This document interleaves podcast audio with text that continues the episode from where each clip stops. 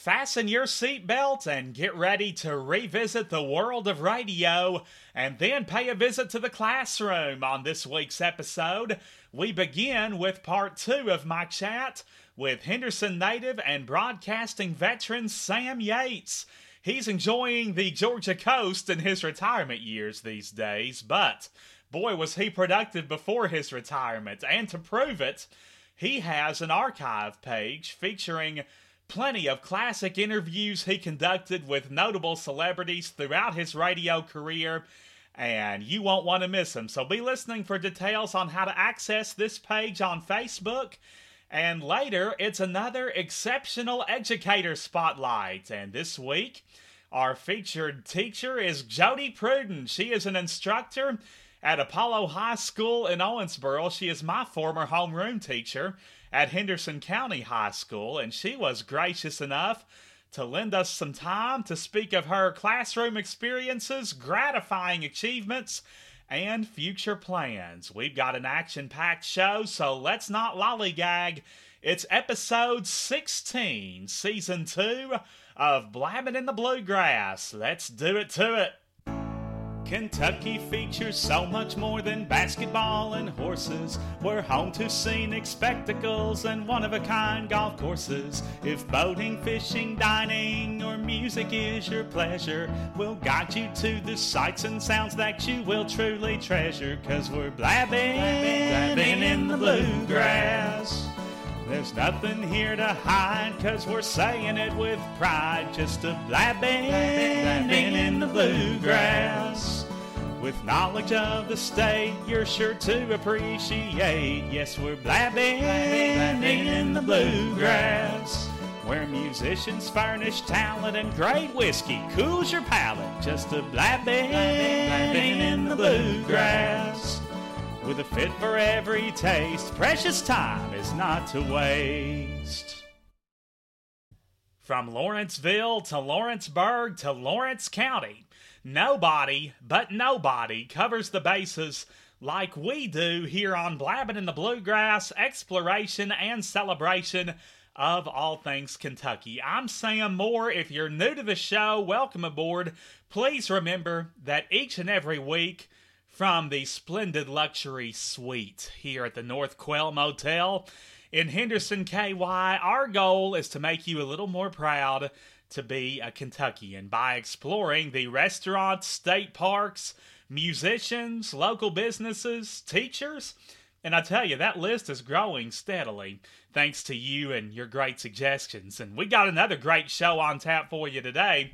In fact, for the second week in a row, we are going to dive into the exciting world of radio broadcasting. And who better to do it with than Mr. Sam Yates? You may remember him from WYNG, WKDQ, a few stops in between. In the Henderson Evansville area, he is quite the icon for certain. Now, the first part of my chat with Sam happened last week. And if you missed it, I strongly urge you to go back and listen. It is certainly interesting and insightful.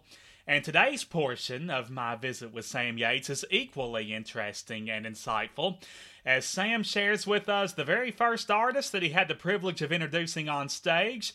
He also tells us his favorite interview from the country music genre. We'll also get an explanation as to why country has always been Sam's favorite radio format. Plus, he passes along some friendly neighborhood advice to aspiring broadcasters and podcasters.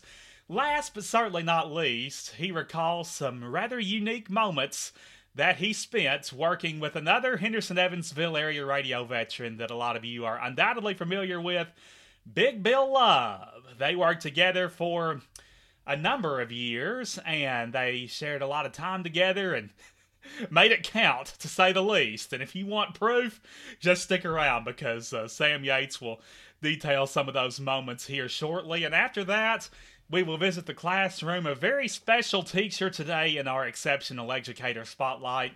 Jody Pruden, who got to know me a little better than she'd like to admit, probably. I was her homeroom student, well, one of her homeroom students for four years between fall 2002 and spring 2006. Here in Henderson County High School, of course, she teaches uh, psychology courses at Apollo High School now in Owensboro, and she's got quite an extensive resume under her belt. We will find out about that, as well as the accomplishments that give her the greatest sense of pride. She is quite a talent and quite an interview, even if you're not experienced in the world of education, you're definitely going to appreciate what uh, Jody has to say and the, the background that she speaks from. So don't miss a minute of that.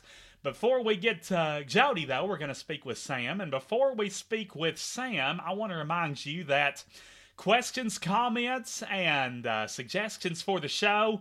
They're all deeply appreciated, and my email address is bluegrassblabbin at gmail.com. B L U E G R A S S B L A B B I N at gmail.com. Good, bad, or indifferent. I welcome all feedback. And you can also send this feedback to me via the Blabbing in the Bluegrass Facebook page, where all my previous episodes are posted. You can also stay up to date with additional information as it is presented throughout the week.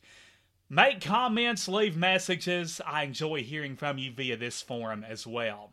So, with that, it's Bluegrass Brainbuster time. Each week, about this time, I try to rack your brain a little bit with some food for thought about our beloved Commonwealth and pageants. Pageants are our theme for the week on the Bluegrass Brainbuster, and I want to know who was the first lucky lady to be crowned Miss America from the state of Kentucky. Again, who was the first lucky lady to be crowned Miss America from the state of Kentucky? You think on that while we listen to Sam and Jody, and we will have your answer in the program's final segment. And let's pick up the Sam Yates discussion where we left off last week as Sam shares with us the very first artist he had the pleasure of introducing on stage. Sam Moore proudly presents his Commonwealth Crowd Pleaser. Just out of curiosity, who was the first artist that you were ever privileged to introduce on stage at a concert? And what do you remember most? Uh, what stands out in your mind most about that experience? That that would be John Anderson. Oh. Uh, uh, WYNG was getting ready to have its first anniversary uh, listener appreciation concert. And the listener didn't have to pay a dime to get in. We had a sponsor who, who put up the money for the for the artist. Oh, totally so, free show. So at the time that we were putting this together, John Anderson had the number one record in the country with "Swinging." Swinging. And the number number one album in the country with "Wild and Blue." Mm. So he was he was the hot property, and we got him and he and he came to what used to be Vanderburgh Auditorium, did two shows. Uh, all the air staff were, you know, wearing a black tie and tails and all that kind of thing, cowboy hats. Right. And uh, that was that was the first time. Yeah, he he he was the first, and uh, still love the guy. Still still love how he sounds. Oh yeah, I never get tired of hearing straight tequila night. That's it. That's the one. that is the one. I think I played that at the end of my show on KDQ in the afternoon. No, at least two or three times a week. Oh, how about that? So you were you were consistent anyhow. I'm sure I'm sure John Anderson appreciates it too. Yeah, terrific, terrific guy. Oh yeah, I've heard some of his interviews. He does sound like a a fun guy to hang out with, indeed. Now, um, I know that you've dabbled in several different formats, but country was always your favorite. So why don't you tell us why country music has always been first and foremost in your book when it comes to radio formats? Well, I'll tell you what, 80s country and 90s country. Uh, I like further back, but after about 2005, 2008, um, it was just changing too much to appeal to that to that younger uh, that younger demo. Uh, Carrie Underwood backstage, I told her, I said, "Thank you, thank you for what you're doing." And yeah. she said, "I didn't do anything. I didn't do anything." He said, "No, you you did. You got people in their 20s and in their teens listening to this this music. Jesus take the take the wheel uh, appeals to a mass crossover uh, audience. Indeed, it so, does. And she did, she did a good thing. But then, a few years later, country music started sounding too pop, right? Too, too rap, too. And there's nothing wrong with any of that, but it's just, um, it's just not the country that I love.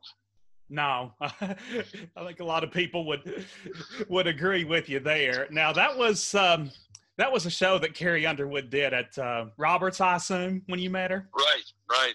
Yeah, that's yeah, she was she was fantastic, and and she she's earned everything that she's uh, achieved because uh, she's just a, a great talent, and. Um, oh but, yeah. Uh, even even she started going a little more toward pop in some in some ways, but that's that's what they're doing now. Yeah, that seems to be the the new trend. So you you know it it is what it is now. But I also have a I got a 34 year old daughter-in-law who who loves Johnny Cash.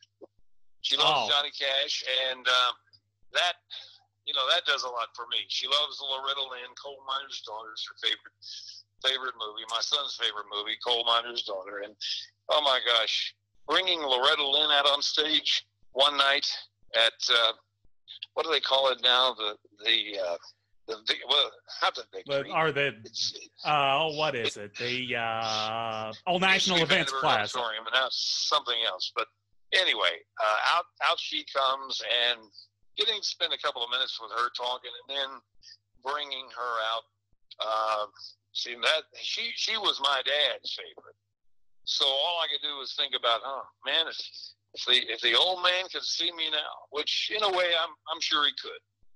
No, yeah, no doubt. Absolutely, he'd he'd be proud that you were uh, digging some Loretta Lynn. Now, oh, uh, let's see. This is uh, this this may be sort of a a hard one for you, but if you had to choose a favorite country music artist interview of all that you did back in the day, which would it be? And what makes this particular interview your favorite? I think it would probably have to be Randy Travis because he had just had his first two hits and he was still scared and still young and still not sure uh, whether he was whether his success was was going to continue and uh, boy, I mean, from 1986 all the way through the rest of the 80s, all the way through the 90s. Oh yeah. Um, uh, he he just he owned it. Yeah, he... and you know, unfortunately, he's had some he's he's had some bad uh, bad things come along uh, further down the road, but uh, there's there's no getting away from the fact that he was the one when George Jones did that song who's to fill their shoes.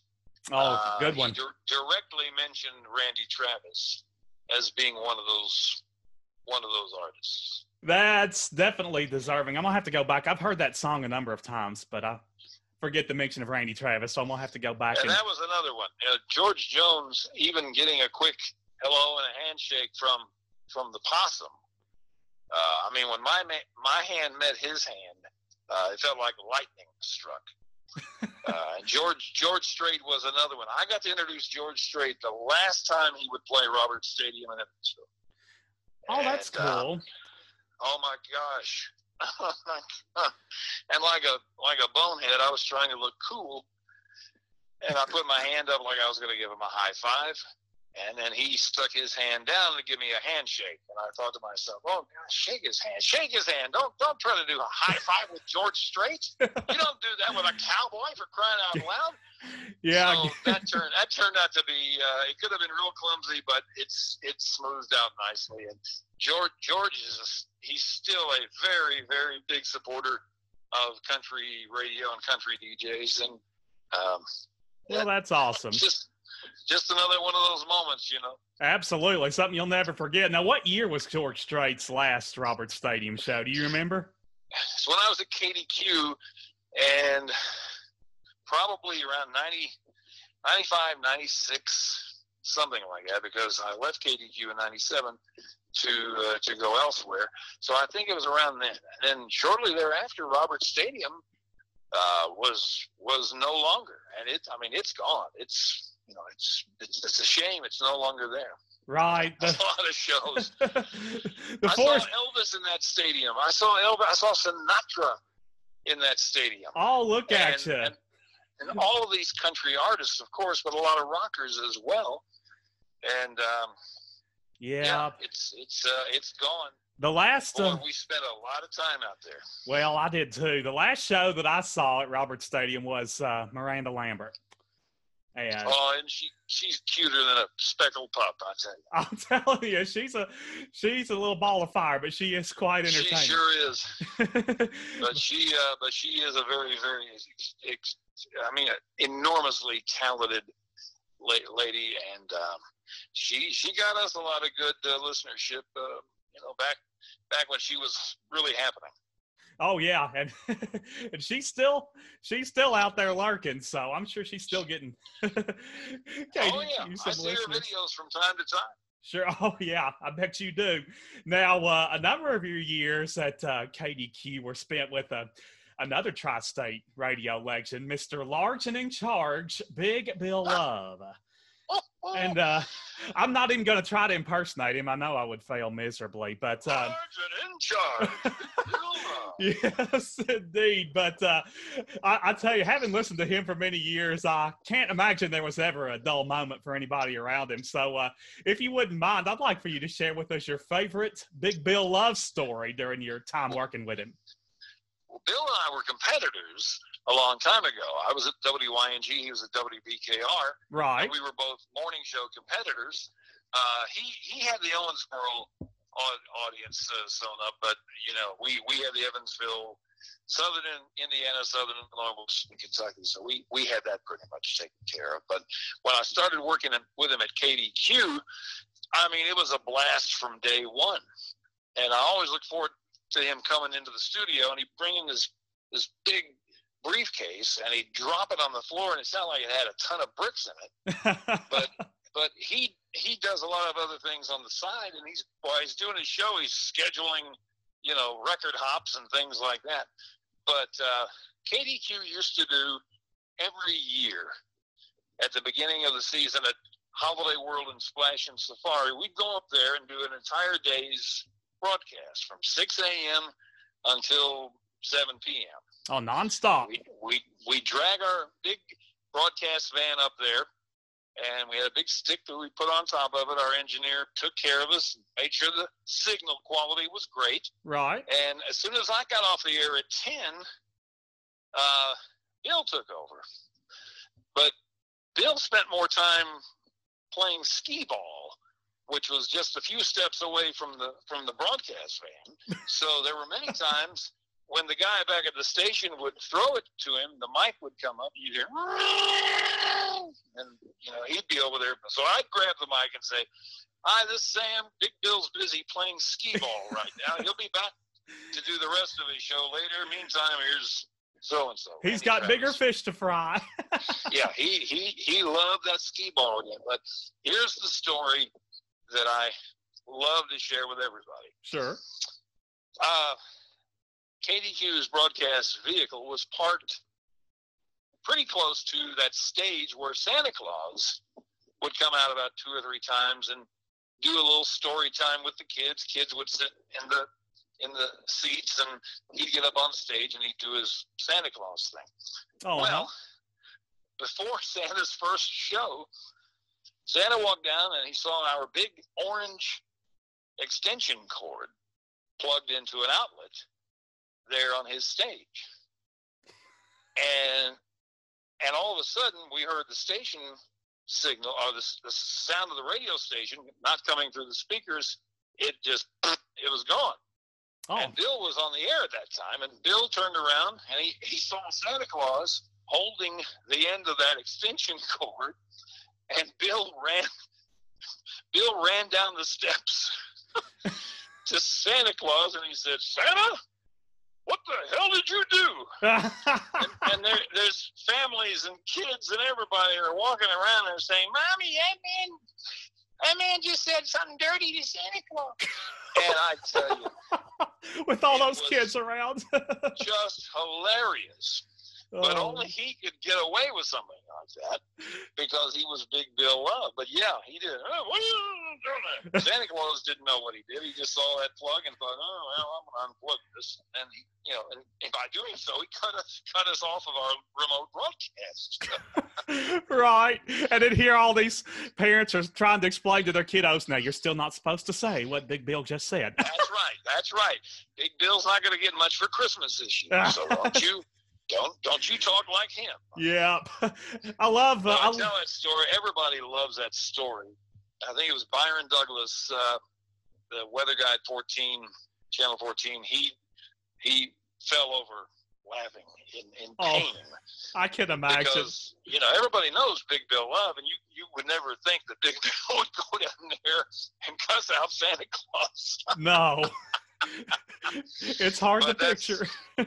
That's that's just one of the many many great memories I have of working with him. Yep, and uh, of course he still does a classic country show on KDQ on Saturday mornings. Sam, I think he's in his 53rd or 54th year of, of doing this stuff.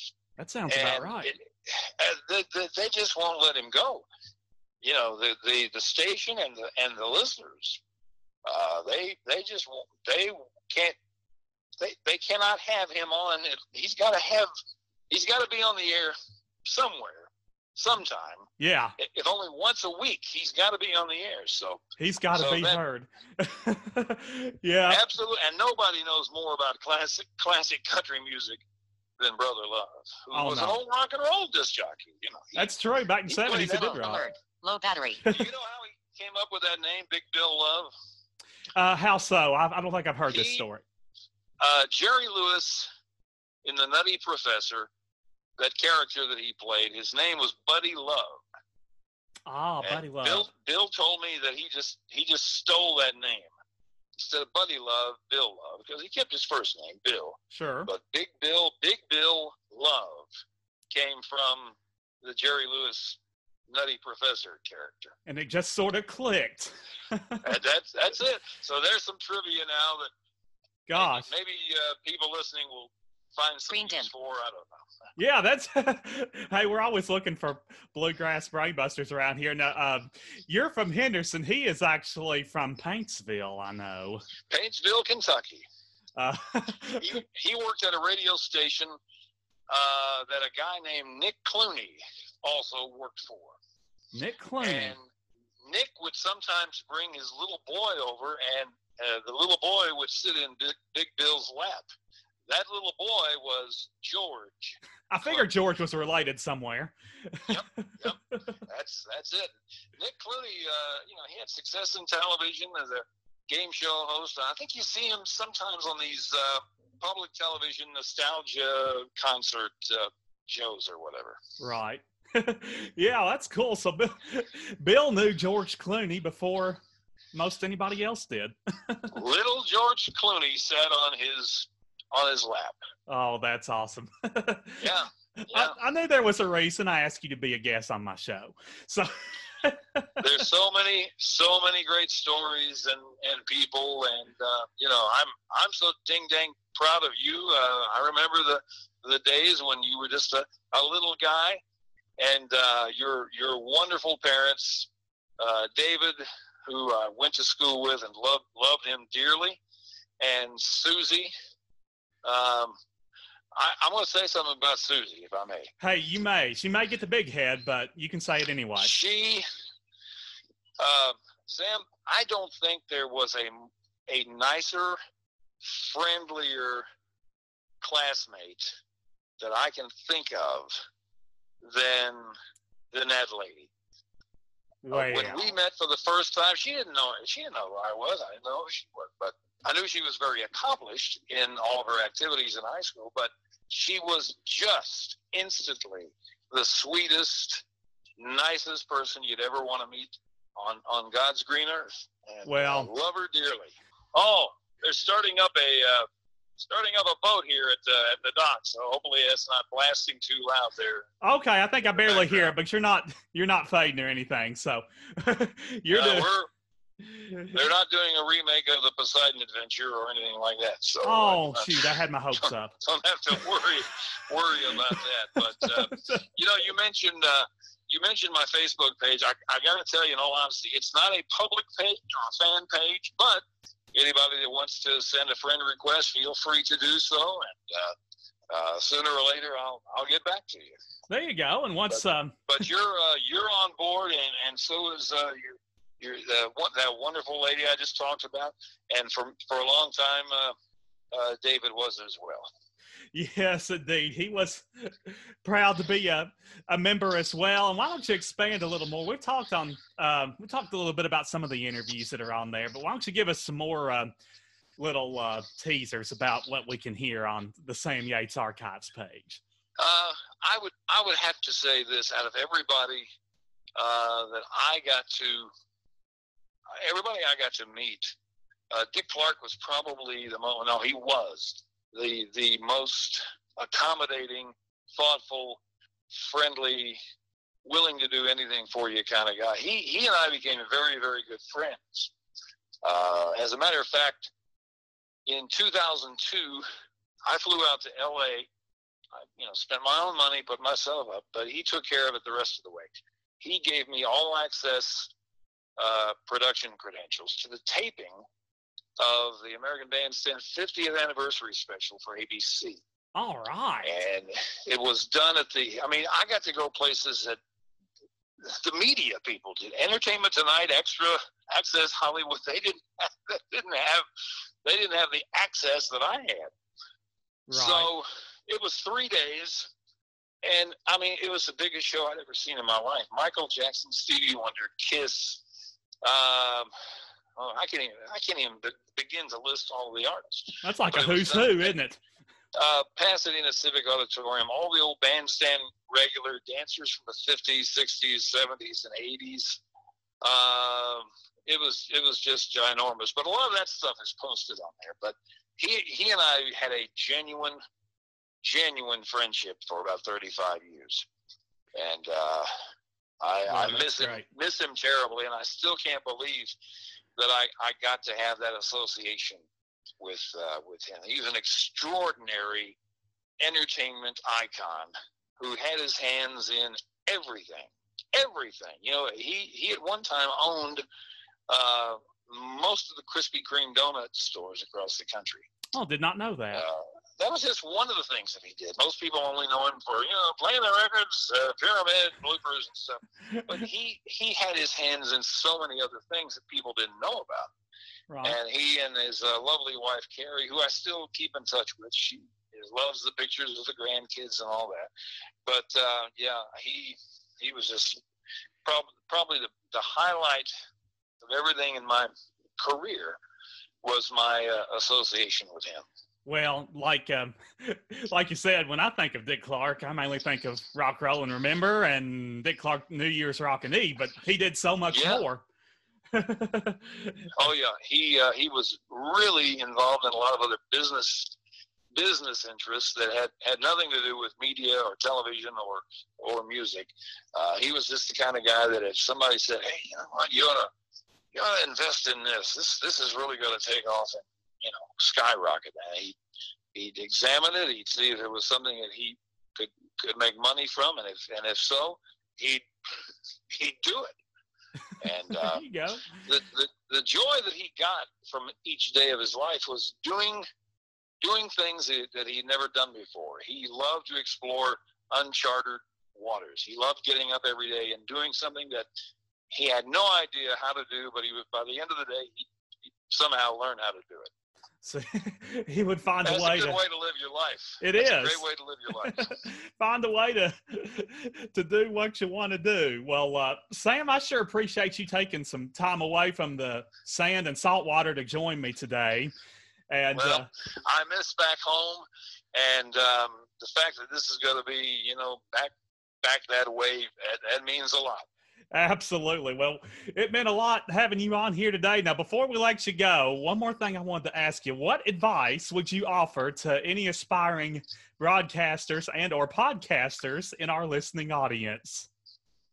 Well, Bob Barker gave me a great answer for that. He said, you know, if there's something you want to do, just just do it. Don't let anybody tell you you can't do it.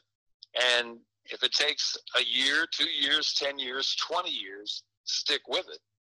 Uh, but you know, don't don't let anything or anyone discourage you. Just do it because there's nothing better. There's nothing better in life than doing the thing you love to do more than anything else and getting paid for it.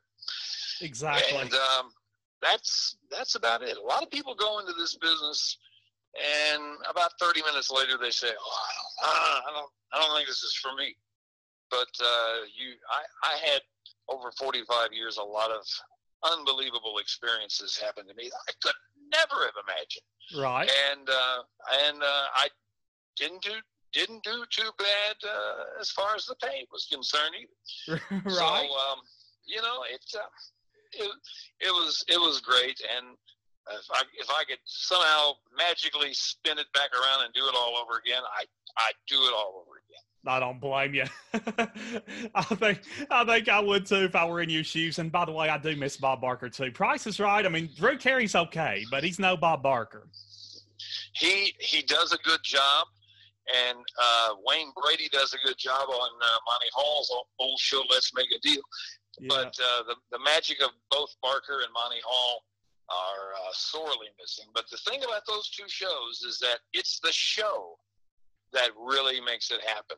right. Uh, if if you're watching either one of those sh- shows and you're not into what's going on, give them three or four minutes and they'll be doing something entirely different. That's something else that Barker told me. He said, uh, you know, every in just in just a matter of minutes, it changes to another game or another situation. I, that, I think that's got a lot to do with it too. Sure, and a lot of people, uh, a lot of people forget Bob Barker's sidekick, Rod Roddy, but he was one of my favorites. He uh, started out in radio up in, uh, I think up in Pittsburgh. Oh, He was working. Uh, he worked at a station that a former boss of mine, the late Larry Aiken, former owner of WGBF.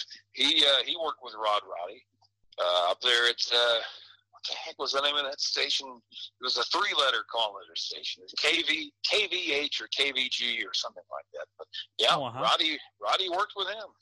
come on down! Nobody does that like Rod did. yeah, Rod Roddy, and of course Johnny Olson, and uh, oh my gosh, we could talk about this until the cows come home, Sam. Oh, we could. We could. We, we should. We could make a whole entire episode on this subject alone. But anyway, but uh, we'll we'll spare you that for now. But folks, send Sam a request on his uh, Sam Yates Archives page, and uh, be sure to take in all that he's got for you there. And uh, Sam, you've uh, you've been great. We've sure enjoyed talking to you. And if you're brave enough, I'd love to have you back on again sometime. We'll uh, we'll do it, Sam. Anytime you're ready, and uh, I'll be listening for more more blabbing in the bluegrass. Well, at least somebody will. you keep you keep doing what you love to do. Keep up that passion, and uh, you you will go very far, my friend. Well, I, I appreciate that. Sam Yates thinks so, and that's all that matters. Well, You got it. you take care, and we'll do it again, sir. Hello, everybody back home. Love you. And we love you too, Sam Yates. The man, the myth, the legend. Quite the talent he is, and even more of a gentleman. I don't think we're going to get his voice mixed up with anybody else's. It's no wonder he spent all those years voicing commercials in various markets, and his voice can still be heard on spots in the Henderson Evansville area even today. And again, if you missed last week's portion of our chat, by all means, you owe it to yourself to go back and check it out. You'll learn a great deal about the stations that were in Sam's ear as a child, his earliest mentors, the celebrities he was lucky enough to interview over the phone. I don't want to spoil it for you, but there's some good, good stuff there, and you'll be amazed at the people Sam was able to hobnob with. And if you'd like to hear, some of these celebrity interviews, among other things. They are readily available, of course, via the Sam Yates Archives Facebook page.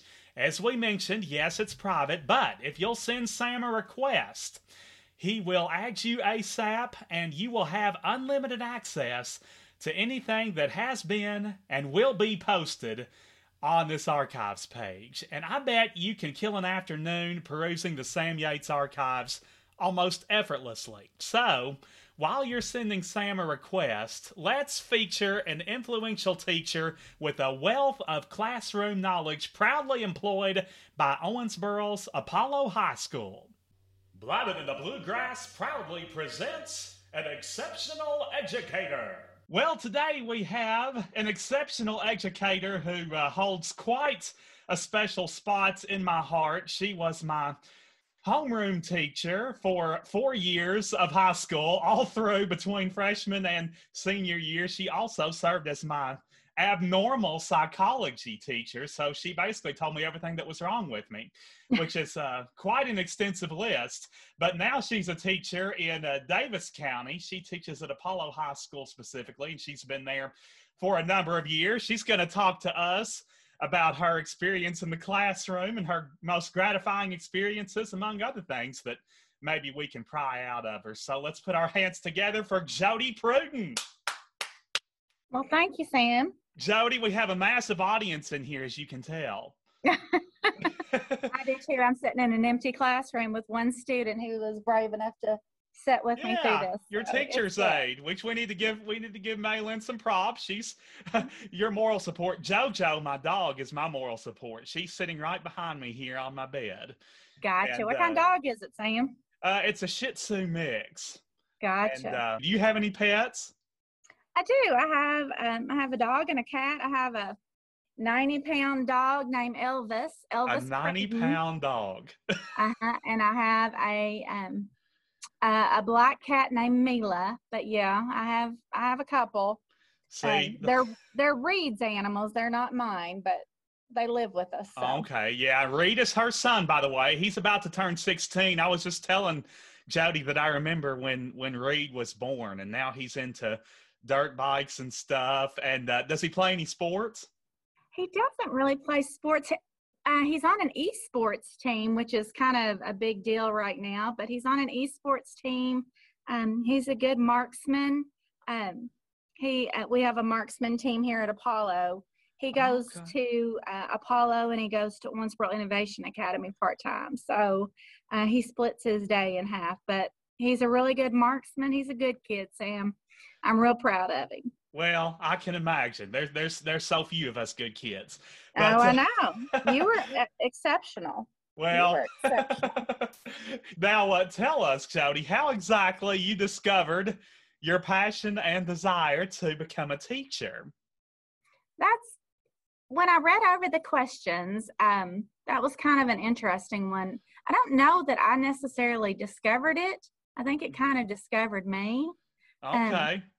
My sister was food service director for the Owensboro City Schools, and I used to be in and out of the schools all my life because I don't know if you remember this, but my sister is 21 years older than me.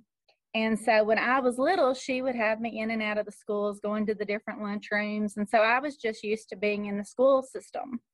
Um, and then I got an associate's degree out on the Hill in human services. right. And there was a job that came open at Owensboro High School. And um, Sherry worked in the school system up here. And um, it was the very first teacher's aide that they ever hired at Owensboro High School. I was hired as their teacher's aide in 1989. And um, I worked there for two years and I really liked the age group. And I decided to go back and get my degree. And um, I went back and got my degree and went back to Owensboro High School and did my student teaching and um, subbed there some. And then, um, yeah, that's how it started. Like go. I said, I, I was the first teacher's aide at Owensboro. so I know you. Uh, I know you got a graduate degree from my alma mater, Western, and I um, did. I have two. I have a master's and a rank one, both from Western. both from Western. Yes, sir. I spent quite a bit of money at Western. There you go. So you're you're a hilltopper as well. Now, where'd you uh, where'd you get your bachelor's? I got my bachelor's at Brescia. Okay, so you're a you're a bearcat slash hilltopper. Exactly. exactly. you spread And I would recommend both schools. I think they're both fabulous. Well, there you go. You, that's a, a ringing endorsement for both of those institutions. I'm sure they Exactly. greatly appreciate that. Now, um, I know that um, you worked in middle school as a guidance counselor for a little while. We'll talk about that here shortly, but um, Okay. explain what sparked your desire to work with students at the high school level as opposed to elementary or uh, middle school pupils. Well, when I worked at Owensboro, um, like I said, I really enjoyed the students. And, you know, a lot of kids think that when you're in high school, you're an adult. And I was, the funny thing is, is I wasn't much older than those kids, but um, they were just good kids. Kids are kids, and they were just good kids. Um, and sometimes they needed somebody to listen to, and sometimes they needed um, some help with different things. And I liked the age group. They were just easy to contact or you know get along with, easy to talk to, for the most part. Not all of them, but um, There's always exceptions. but the difference between the high schoolers and the elementary um, kids, um, I really at the time I wasn't planning on being a parent, and so I wasn't I wasn't really interested in. Um, this sounds awful, but I wasn't really interested in helping kids find loose teeth and you know that kind of thing. Um, so the older I've gotten, the more I've become relaxed. But loose teeth always freaked me out when I was little or when I was younger. So um, I didn't necessarily have to worry about that at the high school level. no. And um, I like the subjects that I've taught. Like I, I really have a passion for the topics that I teach. So that gave me the opportunity to kind of share the wealth, I guess. Right. Now, are you still teaching juniors and seniors primarily? I do. I teach mostly juniors and seniors, um, and I still teach psych, uh, which I definitely have a passion for. And Oh, yeah. yeah, but you know, the group that I have now, the seniors that I have now, it's kind of interesting. I had them as freshmen, so I had them as freshmen, and now I have them as a senior. It's really cool to see how they've grown up and and how they've matured, and you know, So you sort of see 'em at watched the them very beginning. yeah you see them at the very beginning and then you see see them at the um at the next stage basically Right. when i was in henderson and i was your your home homeroom teacher oh, yeah. you know that's the last time that i really had kids for four years like that until now and um this has been it, it's really a nice experience to see how how they do develop Oh, I can imagine. Yeah, but they uh, give you a sense of pride knowing that you had a hand in that. I'm sure. some Now, uh, days yeah yeah most days actually yeah, I hear you. Now, uh, talk about the mentors in your surroundings who helped you to adjust to teaching and perfect your craft early in your career. I was very blessed to have some really good people in my life. Um, Bruce Ferris was one. Um, Remember him well. Bruce was actually my sociology teacher in high school. Um, so I was able to work with him. Uh, Paula Fowler, uh, which when I first had Paula Fowler, she was Miss Holiday. And then again, I was able to teach with her as well. And she had the best laugh ever. And she definitely put, I can remember her making sure that she copied everything. Um, like if there was ever a kid in the newspaper, she made sure she copied it and laminated it for them and Oh, gave it to that kid. And I know that meant something to that child. You know, Oh, it's yeah. all about the relationships. And then the biggest one was probably Johnny. Johnny Matthias. Yes, ma'am. Oh, yeah. So um, when I was in ag at, at Henderson, there was I think three girls in the ag program, and I was one of them. And I can remember him telling me, Jody, you really need to teach. You know, you really probably need to go on and be a teacher. Um. Anyway, Right. I thought the world of him. Yeah, we lost him all too soon. I remember I was still in high school when he passed. Yes, I I can remember being um being very pregnant and Yes. y'all and he passed away right before he passed away in April. He passed away right around the time of the the masters. And um I can remember sitting in class in in your classroom in your homeroom and thinking I've got to talk to these kids about Johnny and him passing. Tell him what a you know special person he was. Yeah, Oh, he was awesome. He was yeah, awesome. yeah. And um, you know it's understandable to be a, a little emotional in that situation because he he meant a lot to a lot of people. So Yeah. I, alwa- and you know, I still talk about him to this day, and I always tell the kids, that he was the ultimate. Like he he always made sure he asked me how I was doing. And if I wasn't doing what I was supposed to be doing, he made sure that he that he knew that I was he was going to keep asking and he was going to stay on my butt until I did what I was supposed to do. So um, he, he was, was, a good guy. He was sort of like a second daddy to you. Yes, he was. Yes, he was. now, your first year of uh, full time teaching was what, 90? 97. 97, okay. But I was a teacher's aide for um, um, almost two years, so that counts towards my years. Yes, yeah, that definitely counts. Being a teacher's mm-hmm. aide is definitely in that ballpark for yes, sure. Now, you've spent the um, past few years at uh, Apollo High School in the Daviess mm-hmm. County school system. So, why don't you tell us what have been your favorite parts of teaching at Apollo High School thus far? Uh, that's a good question. Um, you know what? I have found that, that kids are just kids, and it doesn't matter what county you're in uh-huh. or or what year you're in specifically. Um, they just want you to care about them. Oh yeah, and, um, absolutely. Um, Daviess County, um, I can honestly say that Apollo, and they probably will not like me saying this, but Apollo was probably the closest to Henderson kids as I've ever found. Um, we have a huge ag department. Um, we have a lot of kids that are from my neck of the woods. I'm from Spottsville, so we have a lot of kids from the west side of Daviess County. Yeah. So I've been real, really um, impressed with a lot of kids just because it seems they seem like home kids to me. Um, Absolutely. They open the door for you. Um, they they ask how you're doing. They're just kids. They're just good, good people. Well, then um, the people I work with are really sweet and kind, and um, sure. and you know this last year has definitely been this last year and a half has definitely been challenging for all of us, but um, you pulled through it together. Yes, and they're just good people here. They really are. Right. Um, they call us an Eagle family, and I truly believe that. If I need anything, they're more than willing to help, and they know I am too. So. And I know you did your student teaching as a as a Red Devil, and you spent a little time at Daviess County High too, didn't you? I did, just for um, about six months. I did. Uh-huh. Okay. They're good All kids right. too. Um, I don't speak about Daviess County very often here at Apollo. We tend to have a rivalry. But, yeah, I can understand that.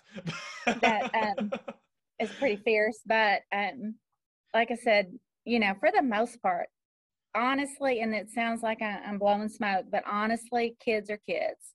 They're, and it doesn't matter if you're 1999 or 2010 or 2021. Yeah. They all just want the same thing. Some things never change. Exactly. Absolutely. Now, um, you've taught a variety of elective courses, uh, primarily in the areas of uh, psychology, and I know when I was in high school, you taught community involvement. Mm-hmm. So um, I loved community involvement. Yeah. yeah, I know that I, a lot. Everybody I talked to enjoyed that class. Now, um, I know that each of these classes hold a, a special spot in your in your heart. However, Jody Pruden, if you had to choose a favorite subject in your teaching resume, which one would it be and why? Oh gosh, that's tricky. Um, I know there were several different psychology classes, not just an all-in-one mm-hmm. psychology. There was an abnormal one. I teach well, and I teach AP too. So um, I don't know. Yeah. I, I loved community involvement. Um, it was almost like a, a second. I don't know how to describe this. It was almost like a a second wave of, of psychology and sociology. They were able to do something with the with the stuff that they'd learned. And i know a lot of my kids um, have actually ended up going in the field that they were that they were placed in their volunteer position at. Um, i have a lot of former um, students who ended up being teachers and several who are actually in um, community service in henderson especially um, community community involvement it holds a special place. It was um, a class that i introduced. I brought to the to the um, site-based committee and i mm-hmm. actually created the class. Um, so i would say community involvement is probably my favorite just because it was my baby. I had them everywhere. I had them at the state park. I had them at matthew 25 which is, which is um, um, an aids um, agency that that benefited people um, Sure. in the in the in the tri-state um, suffering from AIDS. Uh, I had them everywhere. I had them at um, Sandefur Center. I had them at different schools. They were everywhere, and it was such a pleasure um, to see how they they benefited the community. We won several awards, and it was a good program. I hope Hey, they still have it. That's gratifying. Yeah, if they don't, they definitely should. Have you ever done community involvement at Daviess or Apollo? Now, um, we don't have an we don't have a lot of teachers um, to offer a lot of electives. So um, Right. we actually started a class last year that was going to be similar, but um, but I think that the COVID hit and it was supposed to be a spring semester class. I don't know that they actually were able to to get it rolling or not. Um, and to um, to be honest with you, I mean it really is a good program. So Oh, absolutely. Gives the kids work experience and connections in the community, and that's that's always a good thing.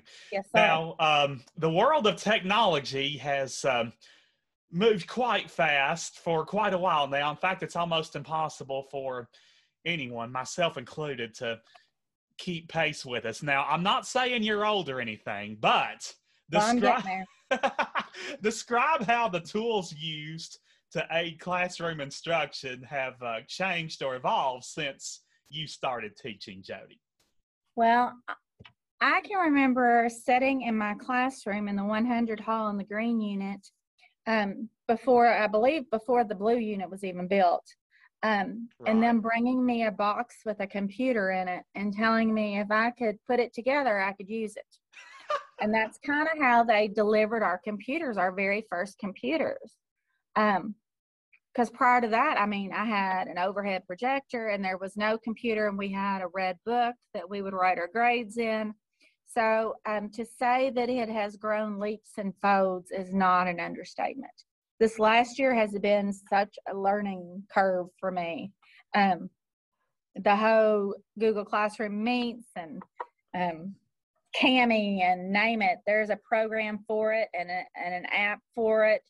Um, and I'm just I'm so amazed at all the things that are available now compared to what it was when we first started, uh, Yeah, or when I first just- started. Just think if a, a pandemic of this nature would have happened back in 97, we would have never been as prepared for it.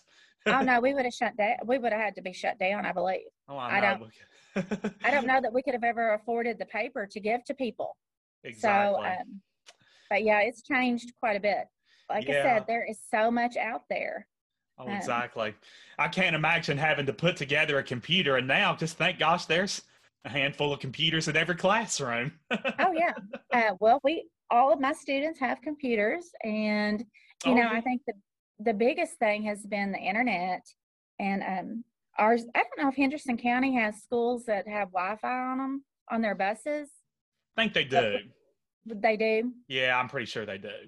Like you know, one of the things that they started up here is, and I'm sure they're doing it in Henderson too. Then, um, where they take the buses and and just set them out in the different areas so the kids can have Wi-Fi.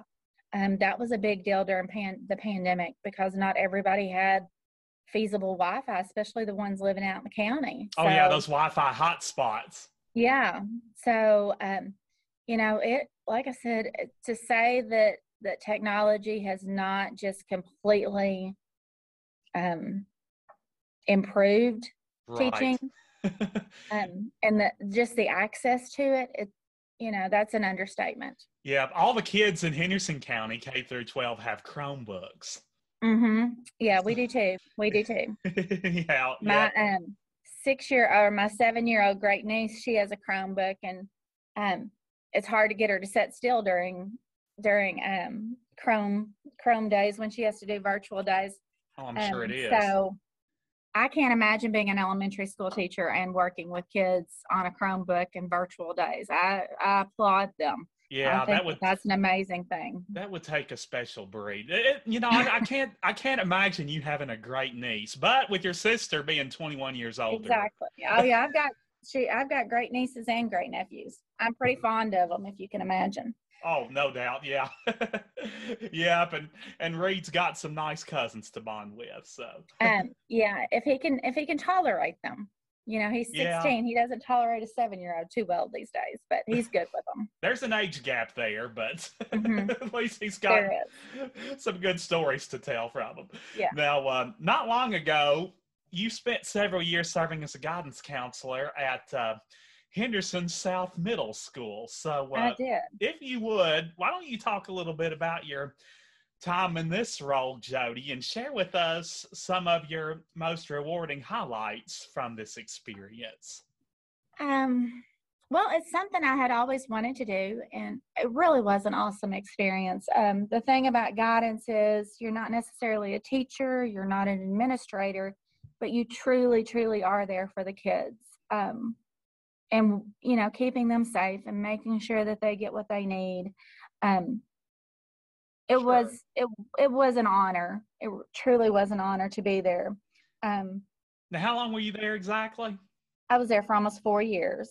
And then um, I had a six year old that I was dropping off in the mornings at 6.30 in the morning and getting home way too late and decided that I needed something to, um, I needed to take care of my family.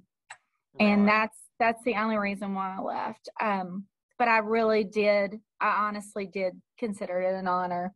And um, it was really super cool to keep, um, or to see how you know how you could impact not just a kid but you impacted their family and you know a lot of times it was it was the entire family and the entire family situation and Right. helping with um, it took a lot of um, the resources that i used in community involvement class and it, i was able to use a lot of resources there. I was able to i think and i hope i was able to help a lot of people. Um, Oh, I but know yeah. you are. Yeah. Um, and- it was an honor. It really Yeah, was. absolutely, and not only were you like a sort of a middleman between the teacher or middle woman between the teachers and the parents, you were, Mhm. you know, sort of a, a shoulder to cry on when they needed it, and you also got to help with uh, class scheduling. Exactly. And the thing about it is, is I knew, you know, I was coming from the high school level, so I kind of knew where they needed to be going um, to get them, um, to get them set up for a successful high school career. So, it, like I said, it was. I worked with some really awesome people. I worked with a lot of really cool kids, and I was really, really um, um, able to to get to know a lot of good families in Henderson more so than I ever had been. It's a different it's it's a different capacity than teaching. Yes, it's a different realm, and it's definitely rewarding. Not that not the teaching isn't, but they both have their their notable perks. So. Exactly, exactly. Now, speaking of uh, notable perks and rewarding experiences, in your uh, twenty plus years of teaching, well, almost thirty, I guess, if we want to count your uh, teacher's aid time. Uh, Yeah. what, what would you say has been your most uh, gratifying experiences or accomplishments as a teacher? Um I tell you what, I've had I have been so blessed to have so many good kids. And um they've gone on to do really, really cool things um like you. Um I try. Thank you. exactly. well, you've done fabulous. um, you know, I have kids that are now that are now teachers. I have lots of former students that I keep in contact with. I have kids that are now teachers. Um, I have kids, former kids who are now in community service, police officers. They work um, in political realms in Henderson um, and up here as well. Um, it's really awesome to see people m- moving forward into the next the next chapter. Uh, and I know I've said that a couple times as the next chapter, but it's it's almost like the ultimate pay it forward experience. I was gonna say you, you probably get you know some of your former students who are now teachers uh, coming to you and contacting you for uh, advice for time from time to time, like how do I handle this or that or what have you. Well, no, not necessarily. I think um I, I mean I would I would offer advice, but Oh, I, I think you a lot of times it's more um a almost like you're a comrade of theirs now and you um they've joined the forces kind of um, yeah, like you know, it's you, they're in the, the cohort of of teachers with you, so to speak. You know, it's sort of. But it's- it's really rare that I go to Henderson and I don't see a former student or you know what's cool about being up here now because I do live in Owensboro. Um, it's rare that I go. I don't go anywhere, or that I, am misspeaking now. It's rare that I, I I go someplace and I don't see somebody I know. Um, so that's that's a pretty awesome experience to know that you've influenced that many people. Um, the one person that I didn't mention earlier that probably impacted me too was um, Dave Eatonson. Do you remember Dave Eatonson? I remember Brian Eatonson. I don't remember Dave. Well, Dave was my um can he was my um oh when you do your student teaching and after you do your first year you have to have a mentor teacher and he was my mentor teacher. Okay. And um he kept a book of every student that he ever taught. And he, he wrote their name down in it and anything in particular that that stood out to him he always would write in this book and he kept it from the day he started teaching um, that's neat it really is and and i remember him saying you know how Im- impactful this job is and what a steward we were to to to pass it along. And basically you know it's not just 30 kids that i have in class today it's the thousands that i've taught over a lifetime. Um, and you hope you always hope the best for them and you still see them as your kid and you still you know keep up with them the best you can. Yeah pull for them yeah and um it's it's a pretty amazing experience. It really is. I'm like i said i've been very blessed. Oh sure. Indeed. Now i wonder if dave eatonson and brian are related. They are. Brian is is dave's son. Oh, okay. Um, all right. and dave dave is married to a fabulous woman named joe and joe and my mama were best friends. Were they now? Okay. They were. So, so you knew uh, you knew Dave before he was your mentor. I did. I, I've known Dave all my life. So that that made him an even better fit as a mentor for you. It did. It was very. I was very. I was very honored that he was. He had the opportunity to do that. So yeah, it was Indeed. cool. Absolutely. Now, um, as I've learned, um, instructors often remain actively involved in education well after they step aside from full time teaching. So, mm-hmm. Jody Pruden, how do you potentially see yourself passing the time during your retirement years? Well, that's a good question. Um, Have you had much time to think about it yet? oh, yeah, I've been thinking about it. I would really like to um, possibly work for hospice and do some counseling with hospice, um, volunteering. Um, I would probably probably still like to sub some. I don't know about that. I think I might have to give myself a year or two off once I yeah, do. I wouldn't retire. blame you. um, but I'd like to travel. Um, Reeve will be graduating the same year that I can retire. So um, I gotcha. That's neat. So you got two years left after this, I guess. Yes, I guess it depends on where my kid ends up and what he ends up doing, and if you know if I've done a good job and he can move on and do his own thing, um, which I I firmly expect him to. He's such a good kid. Right. Um, so um, I would, like I said, I'd like to do a little bit more counseling. Um, except now I'd like to do hospice, that kind of counseling. Um, and like I said, possibly sub. I don't know. I you might got... like to read a bunch of books that I've I've got gathered up and hadn't had yeah. a chance to read yet. You probably made a list of books you've been meaning to read for the past four, five, six years. And yeah, and play. I'd like to go places and travel, and you know. Yeah, absolutely. I, I would too. Well, Jody Pruden, you've been a blast. I assume this is the first podcast interview that you've done. How did you guess? I mean, you yes, were great. It is my, it is my very, my very first. Oh, get me wrong. Maybe not my last, but my very first. Yeah, well, no, I won't be your last. We'll have you on here again. But, uh, okay. Sounds good. Anyway, we we've sure enjoyed it. Now, last but not least, before we let you go, what advice would you offer to our listeners who aspire to follow in your footsteps and become future educators? Oh gosh, that's a tough one. Um, I don't want you to follow in anybody's footsteps. I want you to do your own thing.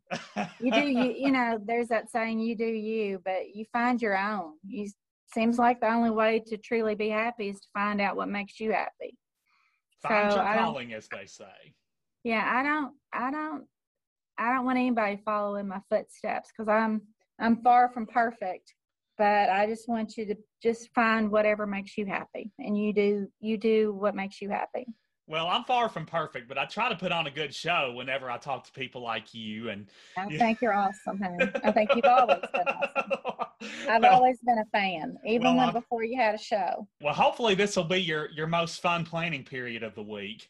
I think it probably is already. Yeah, yeah. definitely. we appreciate you giving us some time during your uh, your planning period. Now, uh, how much how much more time left do you have in your planning? Oh, period? I have about 40 minutes. I still okay. have a little bit of time. We're on a block schedule, so so you got good. time to get a drink and you know rest your rest your voice a little bit before exactly. you teach again. Exactly. gotcha. This has been a lot of fun, and we'll do it again sometime, Miss Jody Pruden. Okay, I'll talk to you later. Saying bye.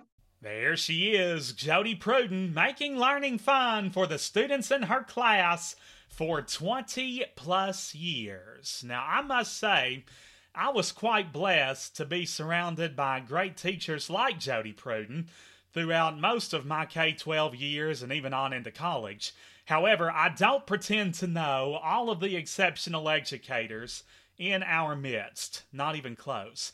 So I'm counting on you to nominate a special teacher who made a profound impact in your life for a potential spotlight on this show.